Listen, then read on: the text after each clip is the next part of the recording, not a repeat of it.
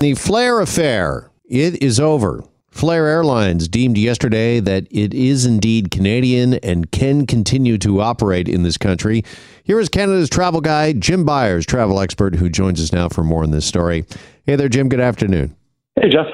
All right. Uh, remind us, if you could, Jim, uh, why was this an issue in the first place that Flair Airlines maybe wasn't considered Canadian enough?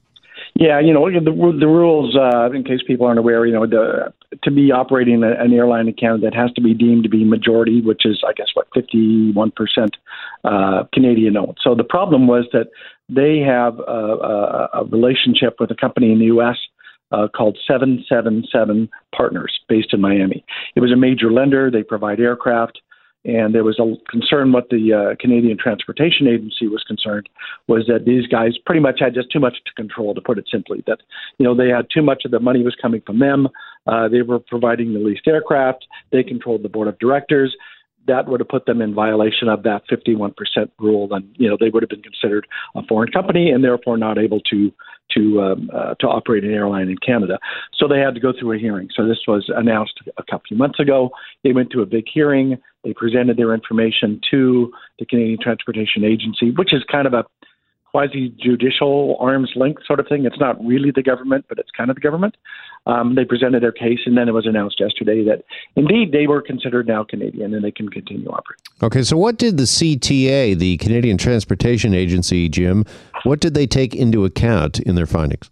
Well, what they said is that Flair was going to uh, they were going to add Canadians to their to their board. Um, they were going to I think that the seven seven seven partners they had some sort of veto rights over some of the decisions regarding the company. Those were uh, they said they, those would be removed uh, in terms of um, I think it was kind of like the decisions about the sale of and, and purchase uh, uh, or lease even of, of, of, of, aircraft that they would that they would control. So they say, okay, they're not going to be in charge of, of, of that. Those decisions will be made by Canadians in Canada.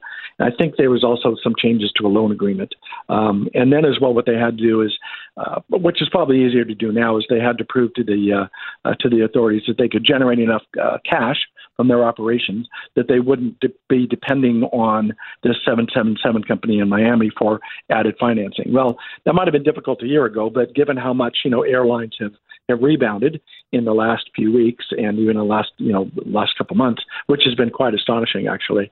Um, you know the, the uh, CTA felt that Flair was now able to generate enough cash flow uh, independent of this other company that they would now be you know much more Canadian and therefore allowed to operate, which is you know great for consumers because it gives us more choices. Yeah, well, I was going to ask you about uh, the review and uh, whether or not this is all positive for uh, customers and travelers, uh, consumers here in Canada, because as the review was taking place, Flair argued, Jim, that they have been vital in improving competition in Canada and reducing prices and suspending their uh, license over this would actually uh, hurt the sector. Were they overstating things, do you think, a bit? Yeah, you know, every company always comes in and says, you know, they they uh, uh, lowered airfares, and it's them that's doing all the competition, and they're the one driving down prices. And honestly, prices being driven down all that much anywhere. To be honest, I guess it's, um, you know, there certainly is a low cost airline war, if you like, or or or competition that's pretty healthy within within Canada. You've got Flair, you've got Canada Jetlines coming on now. You've got Swoop, which is part of WestJet. So you know you've got uh, many more options than than Canadians had uh, a while ago. So that that part is really good.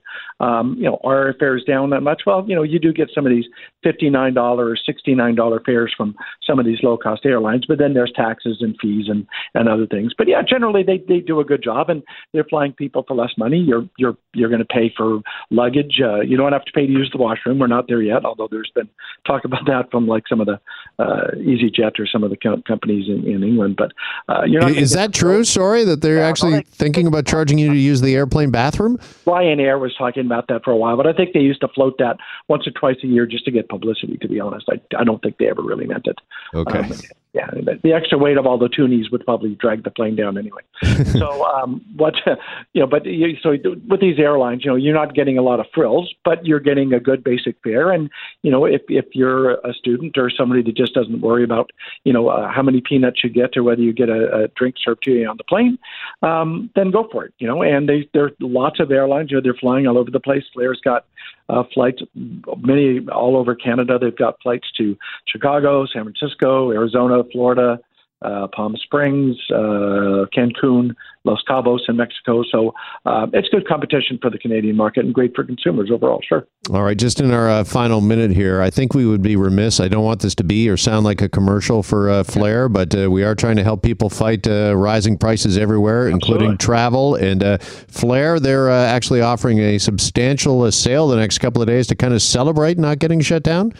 Yeah, I don't know exactly the uh, the numbers. I haven't seen the press release, but uh, they said there was going to be some pretty good news coming down the pipe. So yeah, I think they're offering sorry fifty percent off all flights is the headline I'm reading. Yeah, so that's a good deal, you know. And again, you might have a few extras thrown in. You might have to pay for your bag, but you know, if it's a short trip or you can just pack whatever you need in a in a in a carry on, then then you're in great shape. You go off and and have a great holiday and save a little money. All right, Jim, uh, much appreciated as always. Thanks for this on this uh, Thursday. Jim. Okay, have a good one. You too. Jim Byers is Canada's travel guy and travel expert, and we'll take a break. Stay with us. Hi, it's Shauna, and I might be a bad parent because my kids think french fries are vegetables. Hey, it's Ryan, and I might be a bad parent because I went out for wings when my wife was in the hospital after giving birth. Johnny here. I might be a bad parent because in my house, the tooth fairy gives pocket change. But we're not alone. Len emailed us and said his six year old daughter's Tarzan moment going from love seat to lazy boy by curtains made him more proud than any dance recital. and Andy left his two year old at the rink. All right, guys, I'm sure we're not alone. Like Andy's kid. For stories and confessions like this, make sure you check out our podcast. It's called Bad Parents, and it's available wherever you get your podcasts. I left a glove at the rink.